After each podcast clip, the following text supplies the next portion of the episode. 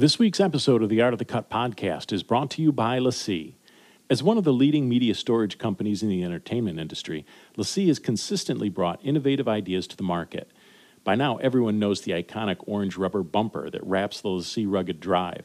But did you know that LaCie has a rugged SSD? With the ability to transfer 4K RAW video with speeds up to 4 megabytes per second, hardware encryption, and a truly rugged design that will take most anything you can throw at it, including dropping it in water or running it over with a two ton car. The rugged SSD is a dream piece of equipment for any content creator who is on the move. For listeners of the Art of the Cut podcast, LaCie is offering 10% off the rugged SSD or any other LaCie drive when you shop on filmtools.com with coupon code LaCiePod. That's L A C I E P O D at checkout to receive 10% off your LaCie purchase on filmtools.com. So next time you need a new drive, head over to filmtools.com and use code LaCiePod at checkout to get 10% off your LaCie purchase. Hello and welcome to the Art of the Cut podcast. I'm Steve Hullfish. I'm a feature film editor and discuss the art and craft of film editing with my colleagues in film and TV. In this episode, I'm talking with Dirk Westervelt, ACE, and Chris Patterson. Dirk is an ACE Eddie nominee for his work on Deadpool 2. His filmography also includes Logan, which was a previous Art of the Cut interview, Run All Night, and Journey to the Center of the Earth, among others. Chris has been associate editor on An Unfinished Life, Casanova, and Sunshine Cleaning, an additional editor on Whip It and Megan Leavey. Today we talk about their work on Zombieland Double Tap. Dirk speaks first, then Chris.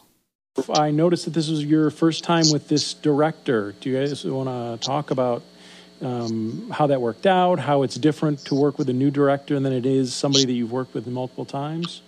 Our director Ruben Fleischer, he's, he's worked with basically the same editor through his whole career, like the, you know five movies, whatever they did before with Alan Baumgarten. But um, there was a scheduling conflict um, that Baumgarten had agreed to do um, a movie uh, that actually didn't end up didn't end up going as it turned out. But by that time, the you know the train had left the station, so and, and I'd been hired. Um, I came to this through the um, writers from Deadpool two, uh, Paul and Rhett, who were also producers on this and wrote it, obviously. Um, so that, so that was my kind of my connection to them. They had they had sort of um, talked to Ruben about me, and then they reached out, and they were getting pretty close to shooting by the time um, they called me. So it was a pretty quick decision, and then um, I, I, jumped on. And Chris and I had been trying to work together for I don't know 15 years or something that we've known each other, and um, and so I called Chris to see if he could he could join with me, and uh,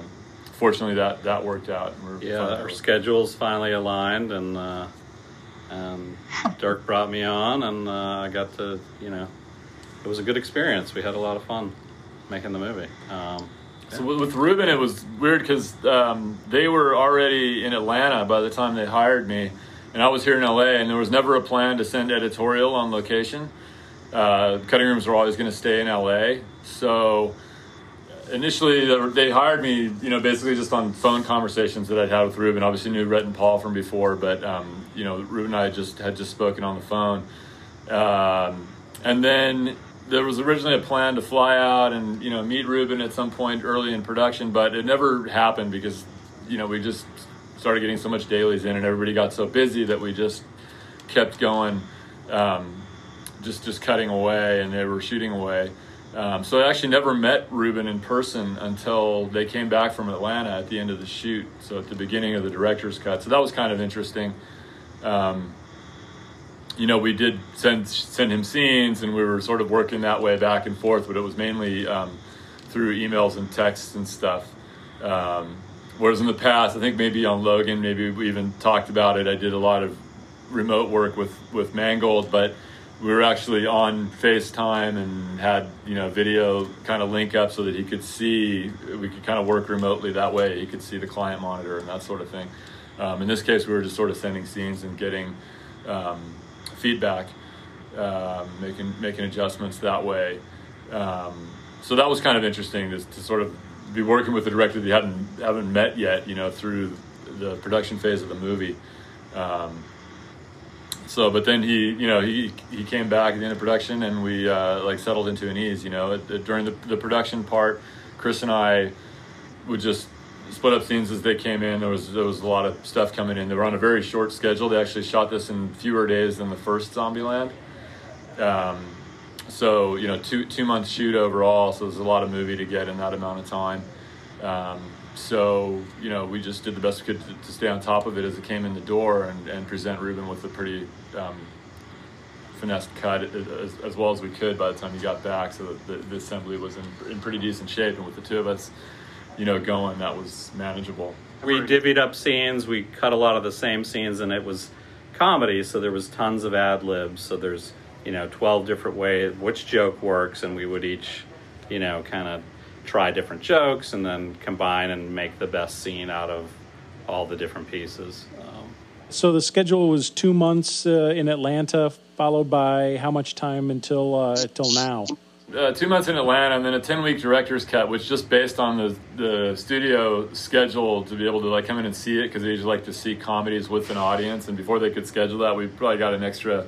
You know, because a lot of times they like to start the 10 weeks right when production stops now. They used to give editors a week or two to finish the assembly, but that often gets left by the wayside now, um, unfortunately, because I think it's a really valuable and important time to kind of get a cut in, in good shape to start a director's cut.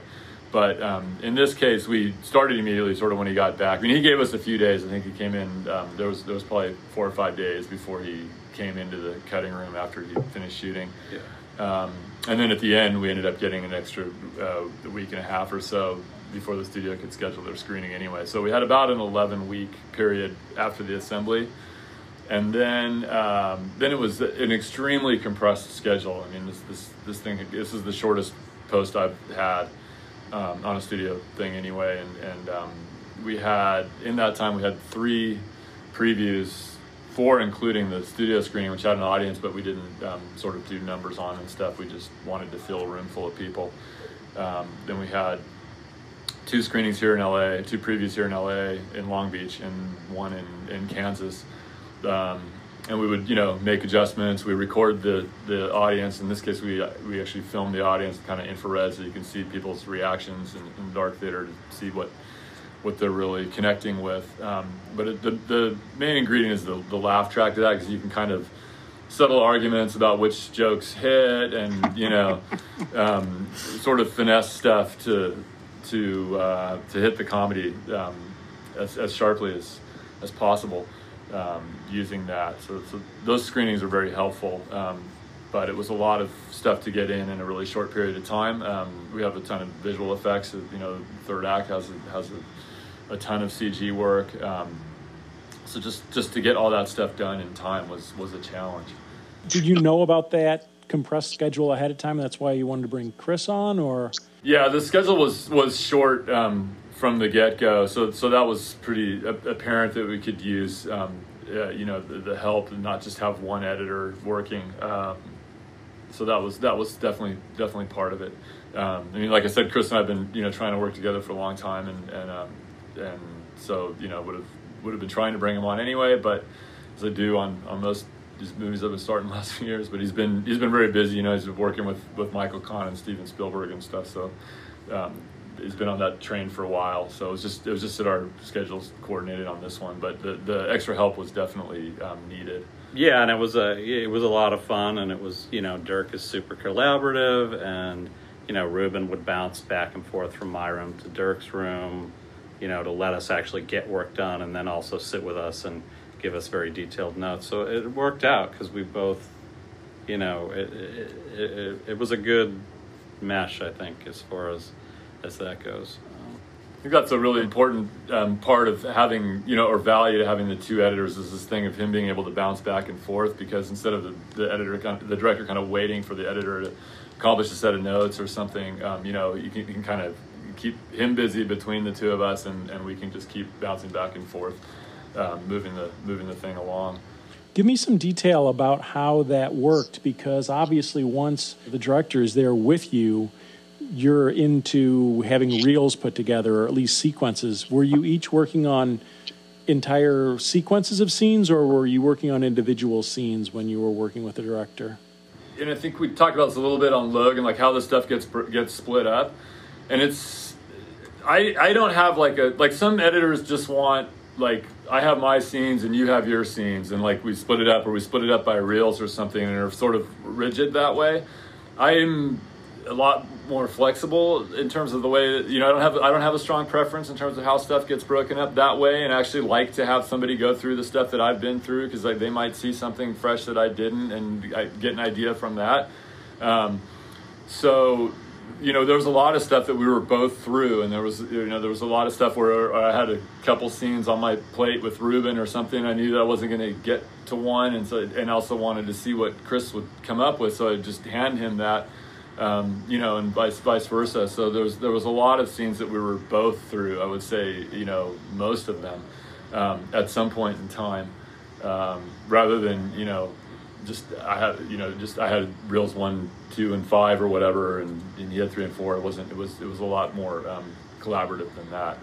Because the scenes are in sequence at that point or in reels, were you working in? Does it help to work in a bigger chunk with Ruben, or does he just like to work in? Here's one scene. Let's get this one scene locked in, and then we'll worry about stuff later. Uh, that's interesting. I mean, it was such a compressed schedule that some we had to try things. So if we were getting ready for a preview and Ruben wanted to try a bunch of things, yeah, we'd divvy stuff up. Sometimes I'd go into my room, work on a, an action scene, like, hey, let's punch this action scene up. And I'd do a bunch of it and I'd bring it into Dirk's room and show Dirk and Ruben, and they'd be like, these six things out of the 12 things you did are awesome, let's put them in. And these other 12 things are not so great, let's not put them in. Things like, there was a lot of that. Um, but it was always working towards the next screening it was it was almost like it didn't feel like we were working to finish the movie. It felt like we were just getting to the next screening, and then finally, when all the screenings were done, we did the fine tuning and and and. But it was a lot of just getting because of the you know preview, and then you got a week and a half and another preview, and it was a lot of just getting stuff tighter and better, and you know making sure all the good jokes are in and the jokes that don't land are out, and and also testing like one of the producers might say i really think this joke will work put it in and we'd put it in and either he would be right or he would be wrong and we'd go to the tape yeah. after the preview and be like you were right. Or, yeah and all the screenings went uh, from the beginning kind of went really well. So it was always just a matter of you know getting it getting it better. I mean we are getting getting a good response right oh, from sure. the start. But that with that acceleration thing like Chris said I mean that you know my personal preference is to try to start thinking about the movie at least in, in broad sections like reels you know at least or you know acts or, or or to kind of have that big picture thing. I mean we always have to have it we always have to look at it that way yeah. you know just for the storytelling.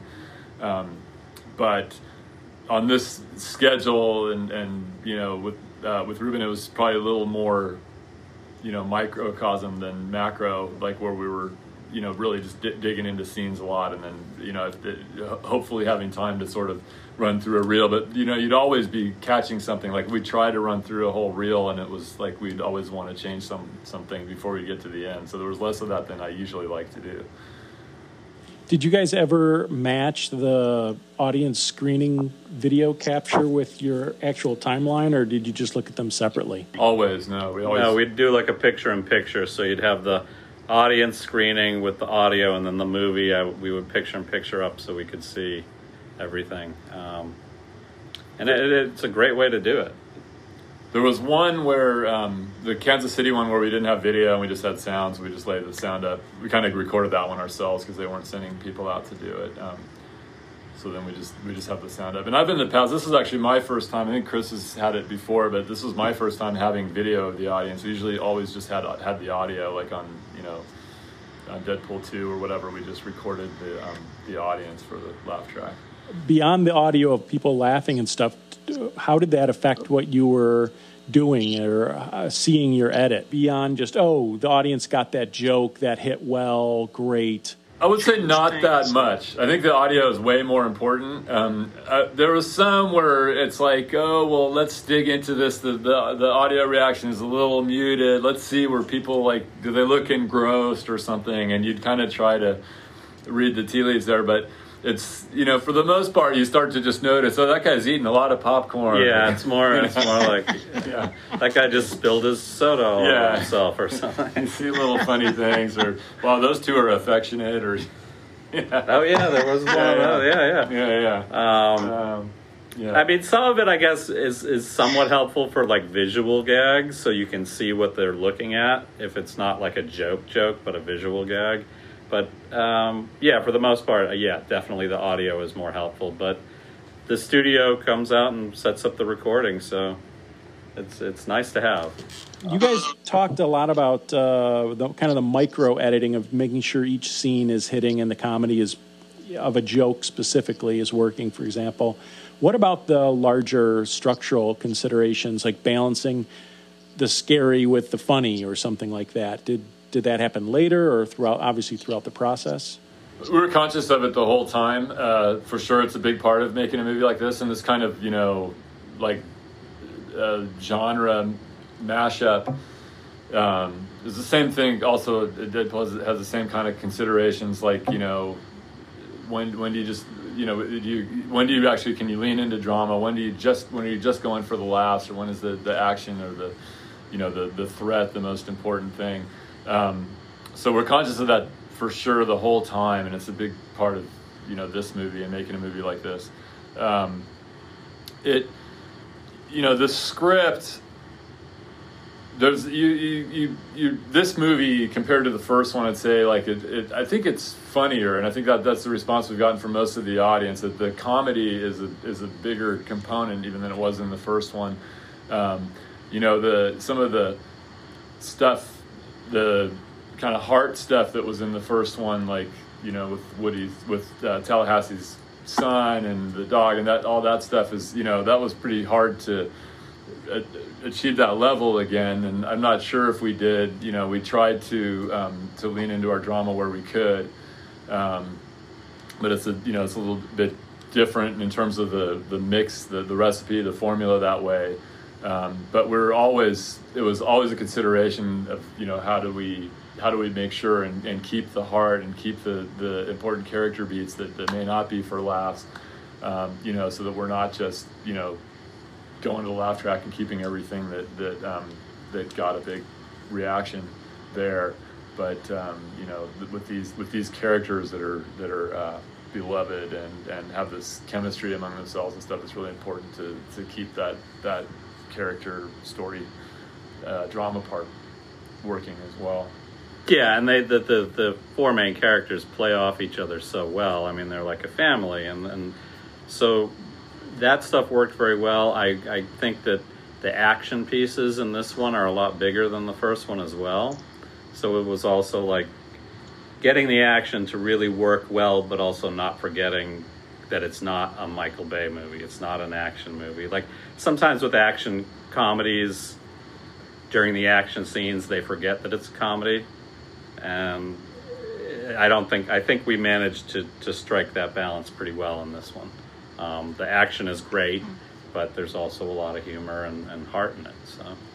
We'd have to be careful in places like there's there were things in the third act where um, you know there was a lot of comedy in within the the action, but we started to lose the thread at some point, and we needed to you know dial back the comedy a bit or that that component, and sometimes it was just by having a different piece of score. Um, you know, or maybe there was a joke that was a B joke and not an A joke that we didn't need in the middle of a scene that, that had some that was delivering some serious information uh, that sort of thing. Um, we also invented some shots later in the process that, that kind of gave us scope and threat um, within sections where we were massaging that, that border between comedy and action and, and stakes. Um, so there's, you know, you're just you're always kind of massaging that that formula. Is there anything you can think of without ha- giving away uh, plot points where you had to change from the script to what you ended up with, taking things out, adding things, changing things, intercutting things? It's a road movie, like much like the first movie, and and they're on a mission. You know, like there, there was a mission in that movie, but it uh, and a lot of movies, but it they're you know, sometimes on a road movie you go on a detour or something, and there was a, there was a section in the movie where we might have gotten off our main thread a little too long in, in initial cuts, and so there was a lot of uh, thinking and, and reworking that section in terms of making it, uh, um, you know, fleeter and sort of distilling it down to the to the to the really great stuff. It's also was consistently one of the favorite sections of the movie because there's such great stuff in it. Um, so you know you have to you have to tread carefully through through a section like that. Um, you know where you've got these competing agendas that people did did want to like move along, or they did feel like like maybe we, you know you get on a on an off ramp for too long, but they also loved so many components of it. So finding the the right length and and um, finding what to, to trim in, in that section was was a big part of our process. I'm sure that's a difficult storytelling aspect. That you know, cutting that down is probably better for the story, but the audience and maybe even studio executives are telling you, no, we love that section, but it's hindering the forward momentum. Yeah, I mean that, that that is that is a difficult choice. You get a little, you know, Sophie's choice there sometimes. Um, the studio executives less so because they generally always just want everything shorter. um, as long as you're not, you know, getting out their one favorite True. thing, and you do run into that, you know, you're like, well, that's the one thing that actually didn't get such a reaction, you know, from the audience, but producer A or studio person B or whatever, that happens to be their their favorite joke for some personal reason. Um, so you sometimes are, you know, and you have a lot of people involved on a movie like this. You have a lot of um, producers and writers and studio folks and um, stuff you know, uh, that, that, have opinions. So that's a big part of the juggling too. Navigating all that is a big part of what we have to do. Is all those you know competing uh, requirements, but we just always have to remind ourselves or, or have to know that the that we're in there for the service of the story. You know, in service to the story. Yeah, and I think we did a good uh, job with that with that with the off ramp that we took, which was a very good off ramp keeping the other plot threads alive during that off ramp is something that we had to figure out how to do, and I think we figured it out. Uh, with comedy, yeah. you got a great. I mean, that's a great uh, lineup of actors that you're working with there. Um, were you guys trying to just find a great performance and stay out of the way, or were you needing to consciously manipulate moments through editing to be able to enhance the comedy? What was kind of the ratio, or what did you find? Hey, we're better off just putting it on a wide shot or a two shot and letting these two actors do their thing. I mean, it's a it's a total wealth of you know footage, unbelievable yeah. acting. I mean, with, you've got with this cast, it's it's pretty. Um, it's an embarrassment of riches, and you know, then there was new people that, that came into it that were amazing as well. So I mean, that's really, I mean, you know, why we're able to make, the, you know, this movie on this schedule and everything else is, is, is when you bring people like that together, you know, um, and they have a rapport with Ruben as well, as they all did the first movie together as far in terms of the core cast. Um, so just just amazing footage. Um, you know, a lot of them are doing incredible things with their faces. So I don't know if the rule of like comedy playing in a wide is was as as big a part of this movie as it might be on some. And there's definitely places where that applies, but there, you know, these actors are just always giving you something amazing. Like a, you know, it, it, when they're when they're just reacting, when somebody else is on a monologue, they're still doing amazing things with their faces. So um, it's really a lot about you know being on those faces at the right moment. Um, so it was just you know, they would give you incredible variations. That you'd have several versions that were all good. So just choosing between those was a big part of what we had to do. But you know, they, they it was it was never um, a, a problem of not having great stuff. And I think that was also where it was beneficial to have two of us. And also, you know, Ruben is super collaborative. So if our PA or apprentice saw something really good, they were more than welcome to bring it up and say like, "Hey, what about this thing?" And if it worked, we would use it. Um, but also, we were able to cut so many versions of each screen. I mean, of each scene, you know, going down different ad lib kind of roads so that we could have three or four cuts with different sets of jokes and see which ones were working and see if there's ways to combine other ones and that's why I think we ended up with the best, you know, with we were able to mine every frame of the dailies. Be it, you know, either, you know, Ruben would come into my room and just look at all takes and find other funny things or do it with Dirk and we would just build it all together. Talk to me a little bit more about that uh, ad lib, cutting ad lib, because, right, if somebody goes down a, a certain path in a scene, that might not uh, carry over to the next take of that same. Exactly. Yeah, talk to me about how you deal with lots. that. I mean, some of it you have to, not so much in this movie, but some of it you would, if you wanted to go down a certain path that the other actors didn't get on their coverage, you would have to kind of Frankenstein it together. Uh, sometimes it worked, sometimes it didn't. The stuff that worked stayed in the movie. The stuff that didn't, obviously, didn't stay in the movie. Um, but yeah, it's a lot. Uh, you know, Emma and Jesse were just amazing at coming up with things like that. And then, you know, you'd see them in between takes. They'd be like, why don't I say this and you say this and then you do this? And they would just work it out. And Ruben would come in and be like, yeah, do. And it was, it was pretty amazing. The actors themselves and you know with Ruben were very good at tracking where they would ad lib into something good and then try to pick it up on the next setup so that you so that you had a a, um, a matching piece to continue on that thread. Um, but a lot of times it's just you know at first it's just trial and error. I mean just trying to get things to work and we did you know there's a lot of kind of split comps and things that we did in this movie to to make things like that work as well. Um, you know, you just you, you, you find something that's kind of gold, and you just have to try to find a way to make it make it work with the rest of the material if it wasn't you know part of the original plan.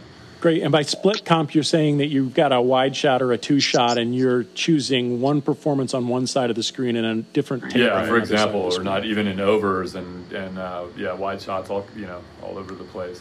And then the other thing that I noticed that you were saying, Chris, I think, was that you were because you, neither one of you were on location, but you said you could hear them talk between them. So the camera is rolling between takes. I'm assuming. If they do a series, I always tend to watch the stuff in between because you can pick up on what the direct, you know, especially if you're not in the same city with the director, you can pick up that he really liked something in this particular take. Then you know you're going to make sure that ends up in the cut. You know, um, so listening to what they say in between takes and before and after cut is pretty helpful.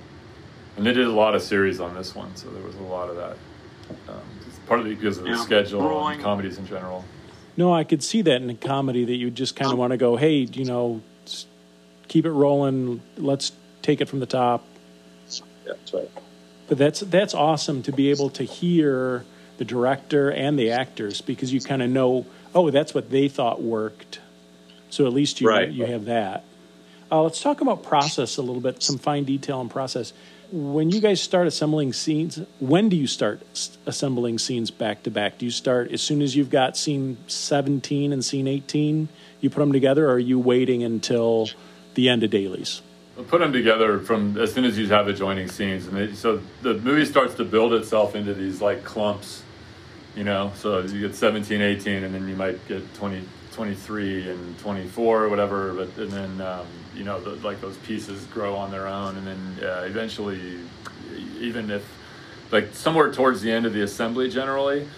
Uh, even if there are still scenes missing in between, try to sort of block them out with just a slug or whatever into reels, so that then you've got kind of you know everybody can can go to the reels to work on. It's just easier for workflow in the cutting room um, to get into reels uh, sooner than, than later. But it usually happens for for me. It usually happens around the um, the last couple weeks of the assembly. uh, Yeah. for- Yeah, that makes sense.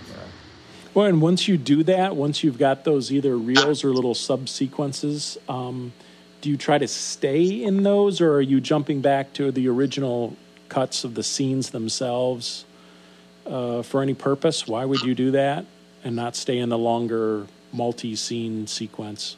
Right. Sometimes it's just easier to have a sh- shorter, you know, if you're in a really intense action scene or something and it has just a, a ton of clips of its own, and I've got like, I, I stack a lot of alts in my timeline, so the timeline itself can get quite complicated um, and messy.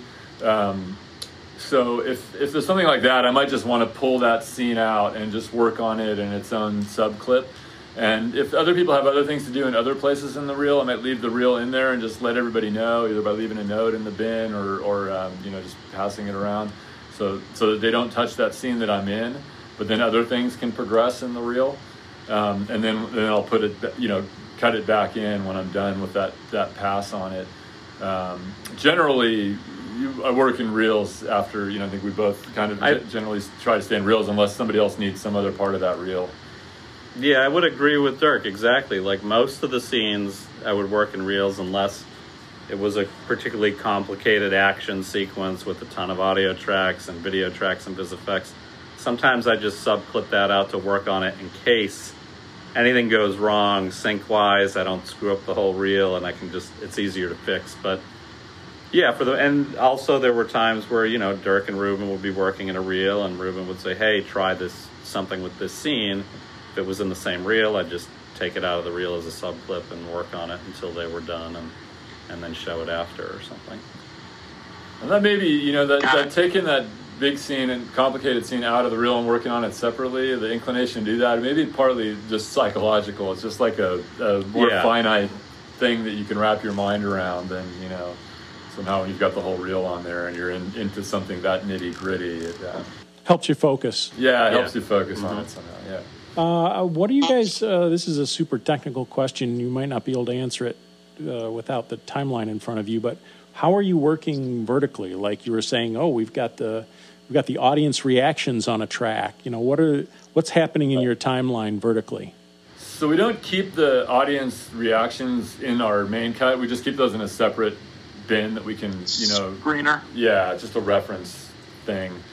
Um, so our timeline it undergoes an evolution from the assembly through post, but in the assembly, I do a lot of alts. Like I, I cut a lot of alts on top of each other, where I might have my my three or five favorite versions of a line or something all stacked on top of each other. Sometimes I have different cut points underneath. Um, like there'll be, you know, like I'm actually going to stay on this shot on the visible layer that's the whole top, and underneath I liked it in, in a two shot combo, so I might have that underneath that. Um, I might have a, a separate cut of that little bit. Um, so my timeline tends to get pretty crazy, like vertically, and it looks like a, a bit like a Hong Kong timeline at some point in, in the assembly, you know, with, um, you know, and if it, because of those cuts being all, so I might have like two pieces hovering over here, and there's not even anything on this track, so it, it gets a little um, chaotic for people that aren't used to it. But at some point, uh, we start to clean that up, and it's usually sometime in the director's cut because it just gets easier for everyone else to work on it. And I can kind of archive those and still have those alts underneath if I want to go um, looking for something for a particular moment. Um, but then once we start to clean things up, there's different ways. I mean, and, and I tend to leave it. A lot of it. My last few shows, a lot of it I've left up to the, the VFX editor because they're the ones really dealing with you know carrying a bunch of versions and tracking information and all that kind of stuff. So we just have a discussion beforehand on um, on Logan and Deadpool 2. And the last two that, that I did, we ended up having like a, a kind of a super that would show up in the the gen track.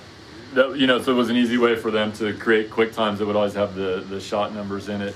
Um, on our show, we had two VFX editors, Ed Marsh and James Liu, who are both extremely uh, great at their jobs, and um, they had a different system of doing it. They used a, a different timecode generator. So in this one, like on the other, most of the other recent shows I've been on, we sort of started stacking stuff from the bottom, and it would be, you know, the, the like in a classic example would be the daily on the bottom, and then you'd have your first VFX temp on the next layer. Um, would be color coded a certain way. Then you'd have your first VFX versions from the vendors coming in. Sometimes they start with the version zero, which is just a, the, the plate regurgitated just so they can start tracking it before they've done any work to it. And then version one and 10 and 20 and so on stacked up above that. Um, and then eventually a final on top, which had its own color coding. Um, and then some, you know, device by which they, they, they don't have to create like a title or change the title every time for the, quick times that they have to make for their VFX people. On this one, it was a little more, and I don't know if Chris, you might have worked this out with those guys, had more communication about. this. Yeah, I mean Ed basically he had his his his layer with the tags, and then we had VisFX underneath it, and there were color coding, but we also had you know we kind of had different spots for the like in the first one there were all those different motion graphics things, so we had different spots for the motion graphics.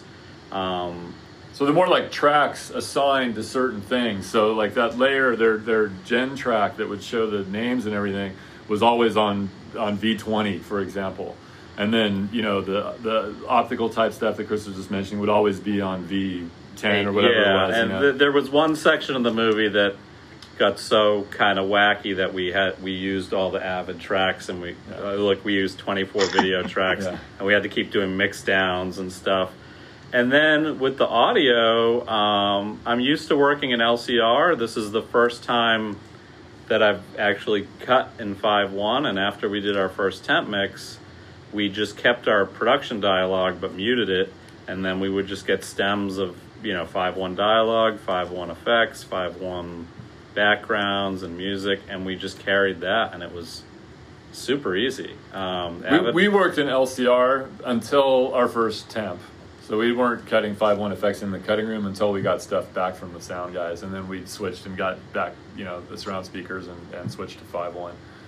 Um, I mean, we always had, you know, we could have always had 5.1 in our timeline, obviously, but we just weren't, you know, doing that. um, we waited for the sound department Right. to get involved but but it was always the plan and it and it, it, it makes it a lot easier than carrying all the you know because for the assembly we're doing all this temp sound and temp music and stuff so um, and yeah there's a lot of music in in this movie and Chris, were you doing similar versioning stuff, layering it, um, or were, do you have a different I, I method got that you kind of used to doing that on previous shows. Never quite as extreme as Dirk did, but I did steal a few tips from Dirk. I mean, I learned from every editor I've ever worked with. I've learned from.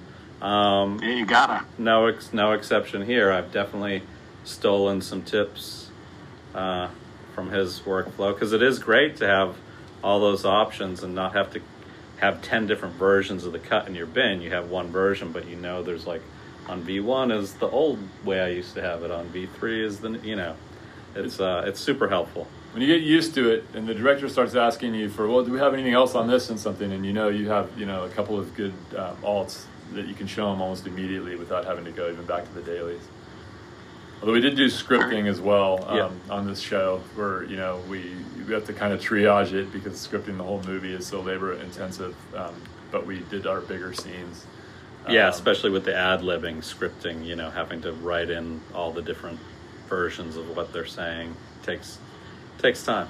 takes a lot of time I Yeah, mean, you, you that's- had scenes uh, where there might be, you know, 50 ad lib lines or something, and, you know, so somebody's got to write all that up and then mark them up and stuff. But it is very helpful. But we had an awesome crew, and yeah, everyone worked their their butts off on this movie. Yeah, amazing, amazing crew. This is like, we just, everybody was just the absolute best.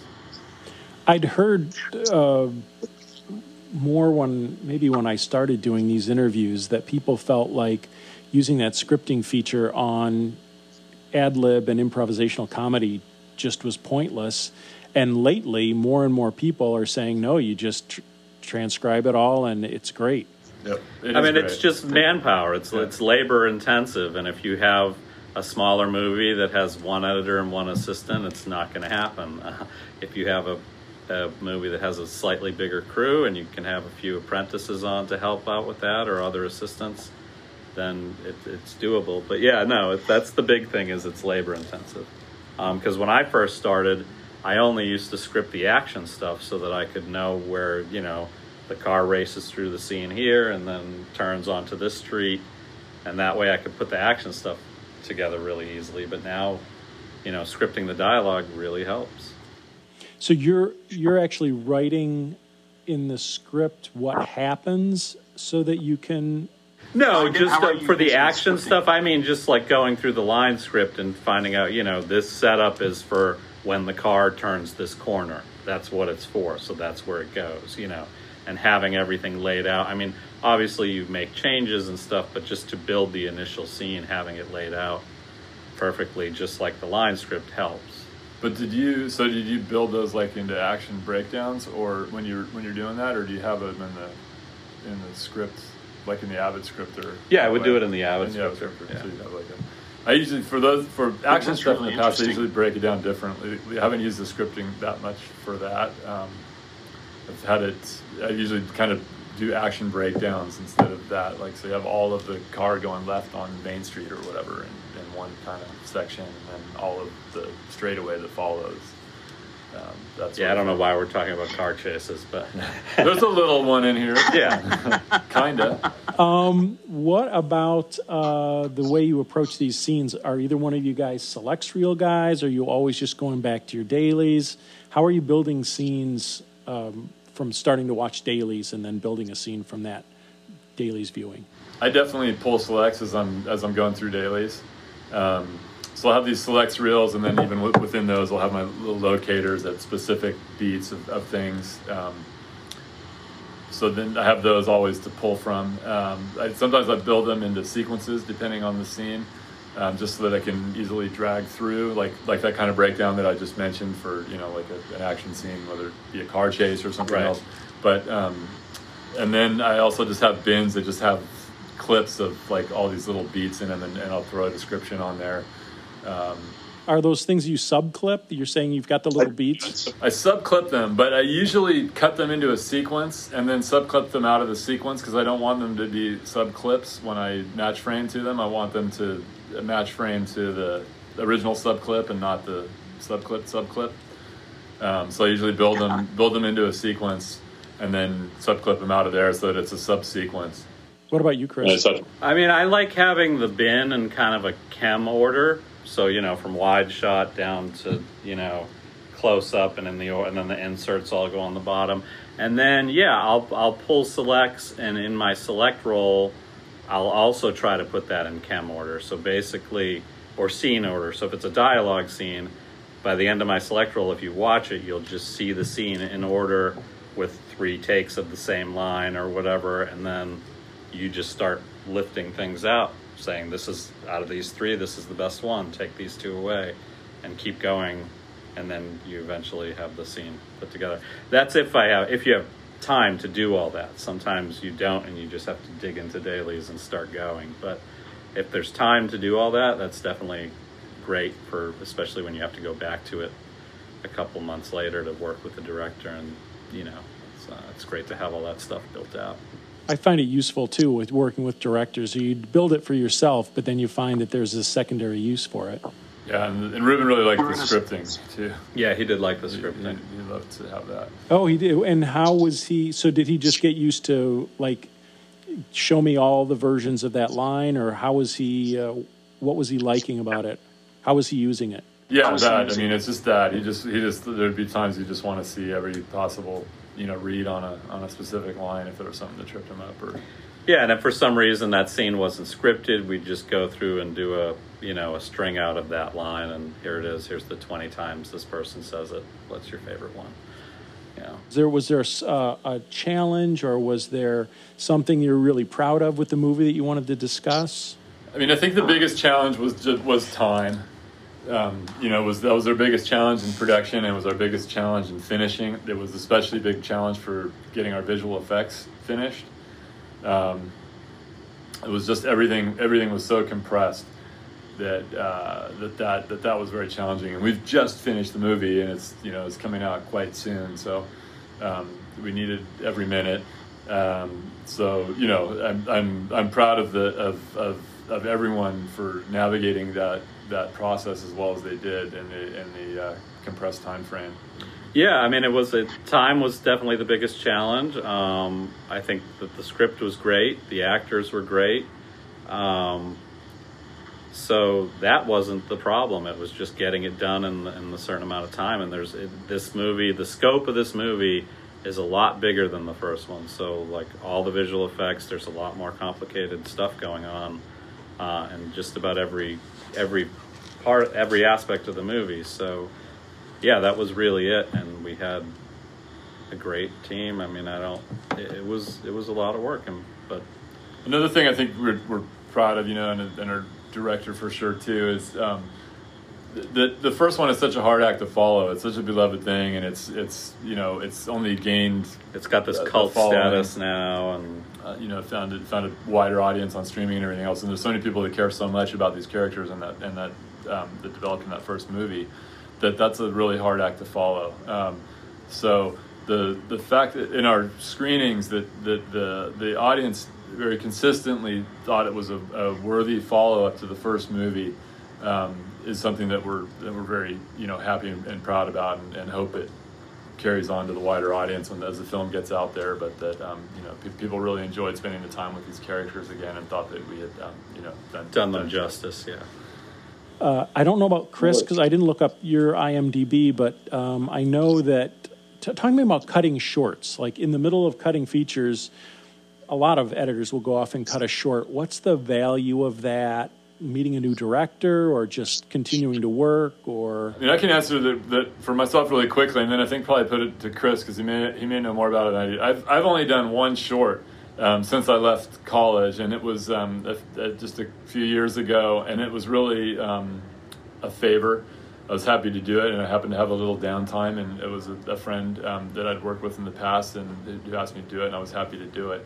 Um, so that was really the, the, the main and only reason um, for doing that. But I think it would be a great way to you know get involved with other people and and um, you know and also just just try something a little out, a little out of the box or whatever. But you've done a few. Yeah, I mean, I've done a few. I mean, I'm kind of you know I, I, I if you've looked on my IMDb, I'm kind of like on the cusp of making the leap from assistant to editor. So there's that. Um, meeting new people and just you know I have a bunch of additional and associate editor credits, and this one I'm editing with Dirk, which is amazing. Um, but yeah, just meeting people. You know, I have a couple friends that are filmmakers that are you know always trying to get the get the money for their feature, and you know, so I've helped them with their shorts, and you know, it's you know maybe it'll pay off, maybe it won't, but you know. Um, it's fun. I've met some really talented people doing that. Um, you know, so yeah, it's it's just a way to. I have an Avid at home, and when I can just to keep busy, and you know. But on this movie, like I just had no time for that. like, I, sh- I, should say that right after I left college, I was working in camera department, and I and I did work on a couple shorts then, and it was actually very helpful. I got I did meet some people, and I did get some work out of it. Um, and I, you know, worked with some some amazing people for a minute time. That was be- before the editorial door opened, and I went through it and stayed on that path. But um, actually got to I got to work with some of the camera people that Chris has worked with on the Spielberg movies back in those days that were that ended up being like Janusz Kaminski's crew, and it was a it was a great experience, and that was all came out of working on a on a couple of shorts when I first got to LA. So there's definitely I think there's definitely value in it. Yeah, it's it's almost like another it's like a side hustle kind of thing. Yeah, yeah side hustle. uh, don't you have a VFX background too? Have you been a VFX editor? I've been a VFX editor as yeah. well. I think Chris has yeah, too. I have right? too on a couple movies. Yeah. I did a couple um, the the uh, Guillermo del Toro movies that he shot in Prague when I was living over there um, in the in the aughts. Um, I worked on Blade Two and and uh, Hellboy, the first one. Um, I was VFX editor on those on those two.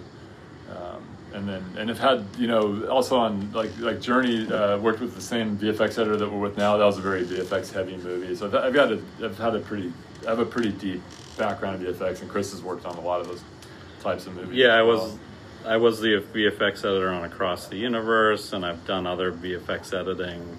Um, I think now with I mean this movie had a lot of effects in it, but even a, a simple drama you could have three or four hundred effects in. I mean, it's just as an editor, you have to know about all that stuff nowadays. It's, it's so, it's just becoming more and more technical every every as time progresses. It's just and and is that uh, background uh, serving you well on a movie like this, even though you've got a VFX editor working on the movie? Oh yeah, because there were there were times where like I would be cutting a scene with Ruben, and he'd be like, "Hey, a car drove by. Can you paint that out?" And rather than you know, go to Ed and I'd just do it. It'd take me 10 minutes. I'd do it. He would go to the bathroom. The car would be painted out. And then at the end of the day, when Ruben would go home, I'd say, Ed, here's a new shot for you to add to your list. And, you know, just things, things like that come up all the time.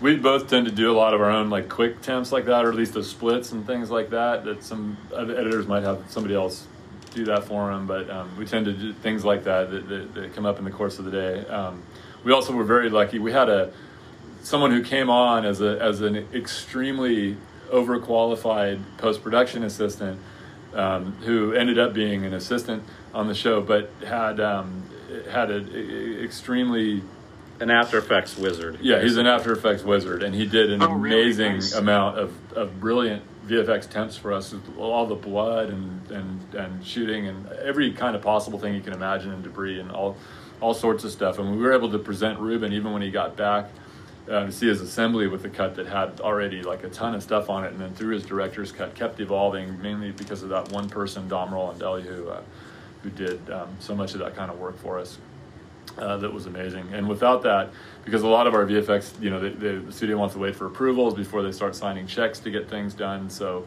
um, it was it was largely thanks to him that we were able to get the movie as far as, as we were before um, we entered our very short time frame to get our real VFX done. Gentlemen, I really uh, enjoyed our conversation. Good luck with the movie. I'm sure it's going to do great. I am one of those uh, many Zombieland 1 fans, so I can't wait to see it. Can't wait for it to be out there. Yeah, hope you like it.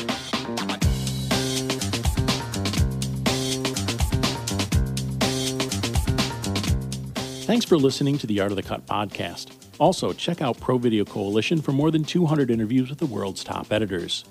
Thanks again to my guests, Dirk Westervelt, ACE, and Chris Patterson.